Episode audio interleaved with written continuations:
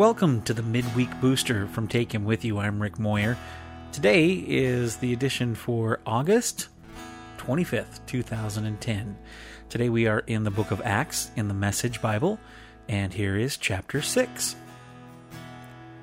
During this time, as the disciples were increasing in numbers by leaps and bounds, hard feelings developed among the Greek speaking believers, Hellenists, towards the Hebrew speaking believers because their widows were being discriminated against in the daily food lines.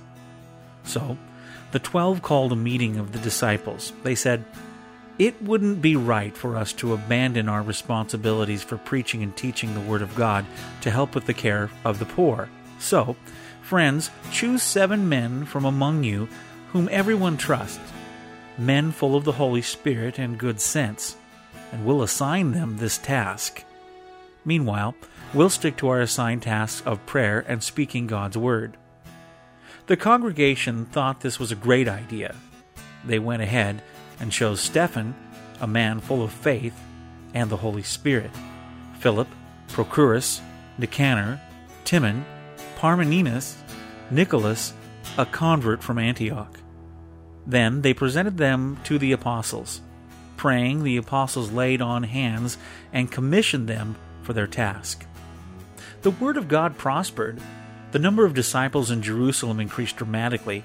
Not least, a great many priests submitted themselves to the faith. Stephen, brimming with God's grace and energy, was doing wonderful things among the people, unmistakable signs that God was among them. But then some of the men in the meeting place, whose membership was made up of freed slaves, Cyrenians, Alexandrians, and some others from Cilicia and Asia, went up against him, trying to argue him down. But they were no match for his wisdom and spirit when he spoke. So, in secret, they bribed men to lie. We heard him cursing Moses and God. That stirred up the people, the religious leaders, and religious scholars.